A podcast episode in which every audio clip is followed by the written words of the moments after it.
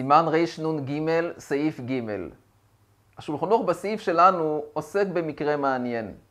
אדם, איש, אדם שעה קדירה על גבי האש מערב שבת. גדירה מבושלת כל צורכה, מצטמק ורע לו היא. מה למדנו?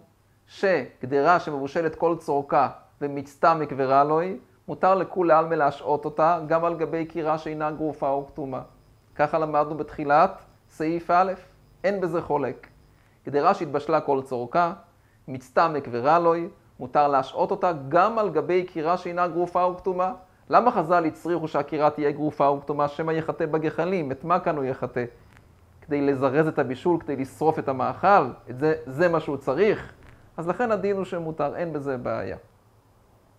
למדנו עוד בסעיף הקודם, שכדי שיהיה מותר להחזיר את הגדרה על גבי האש, אדם שנטל את הגדרה מעל גבי האש, כדי שיהיה מותר להחזיר את הגדרה על גבי האש, צריך שיתקיימו כמה תנאים. שהקירה תהיה גרופה וכתומה, גם במצטמק ורלוי. מצטמק ורלוי עוזר רק לשהייה, אבל לא עוזר לחזרה. הגדרה הייתה מונחת על גבי האש. אדם נטל את הגדרה מהאש, אסור לו להחזיר את הגדרה על גבי האש, זה מחזיק כמבשל. אנשים רואים אדם מחזיק גדרה ואיפה הוא שם אותה, לא פחות ולא יותר על גבי האש בשבת, זה מחזיק כמבשל. אלא אם כן יתקיימו כמה תנאים. אחד מהם שהקירה תהיה גרופה וכתומה.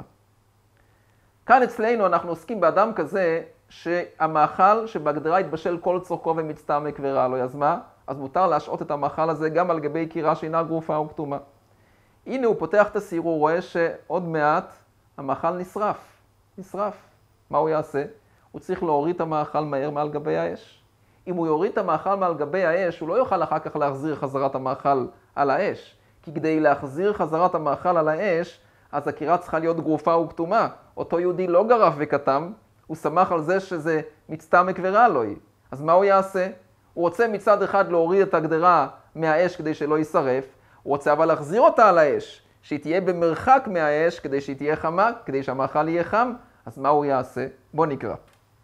המשכים בבוקר, וראה שהקדיחה תבשילו, וירא פן יקדיח יותר, מה יעשה? יכול להסיר את הגדרה ולהניח גדרה ישנה ריקנית על פי הקירה, אז הגדרה הריקה היא משמשת כקטימה לאש, ואחרי זה הוא כבר יכול להניח את הגדרה המלאה על גבי הגדרה הריקנית. דהיינו, הוא עשה קטימה בשבת עצמה. הוא הניח על גבי האש גדרה ריקנית. הגדרה הריקנית מחשיבה, גורמת, שהאש שבקירה תהיה כתומה.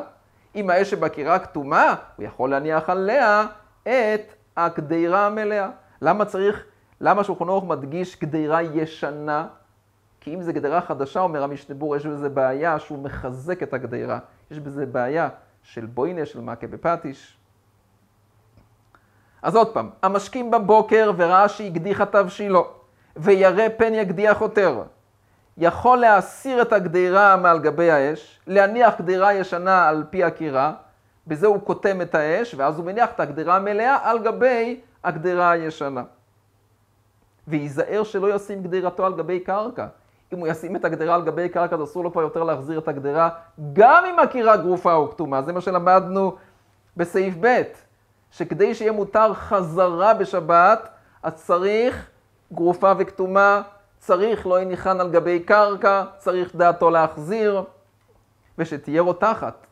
אם הגדרה לא רותחת, אלא הצטננה, אז יש בזה משום בישול. משום בישול. הוא מבשל גדרה, בש... הוא מבשל מאכל בשבת. אז לכן רק אם יתקיימו כל התנאים הללו, שהוא לא, יניח על גבי קרקע, והגדרה מבושלת כל צורכה והיא לא הצטננה, אז מועיל מה שהוא קוטם את האש בשבת. איך הוא קוטם את האש? על ידי הגדרה הריקנית, ואז הוא יכול להניח על גבה את הגדרה המלאה. ואנחנו עוברים לסעיף, לסעיף הבא.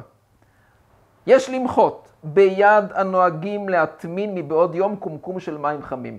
האנשים האלה גם חששו שמא הגדרה תישרף להם, אז מה הם עשו?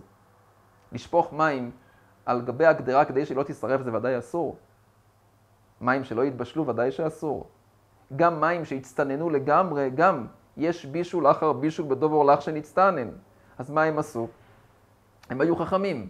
לקחו מים, הטמינו אותם, שהמים יהיו חמים, ואז במקרה הצורך, אם הם יראו שהגדרה, שהמאכל שבגדרה עומד להישרף, אז הם יערו, ישפכו את המים החמים שבקומקום לתוך הגדרה, כדי שהגדרה לא תישרף. אומר השולחן ערוך אסור לעשות כך. למה? יש למחות ביד הנוהגים להטמין מבעוד יום קומקום של מים חמים, ונותנים את המים החמים לתוך הגדרה בשבת כשהתבשיל מצטמק. למה יש למחות בהם? המשתבור מסביר כי חוששים שמא יהיה מצב שהתבשיל יצטנן ולא יהיה יד צולדת בו, או המים יצטננו ולא יהיה יד צולדת בהם, ואז הם יתחממו אחד מהשני. חוששים שמא המאכל שבגדרה יצטנן באופן שאין היד צולדת בו, ואז המים יהיו חמים ויחממו את התבשיל, או הפוך. חוששים שמא המאכל שבגדרה יהיה חם שהיד צולדת בו, והמים יכול להיות שהם יצטננו, ואז המאכל שבהגדרה יחמם את המים. אז לכן משום כך חז"ל גזרו ואמרו, אסור לערות מים חמים על גבי מאכל בשעה שהוא הולך להישרף. למה? כדי ששמא אחד מהם יהיה חם והשני לא יהיה חם. זה מה שכתוב כאן.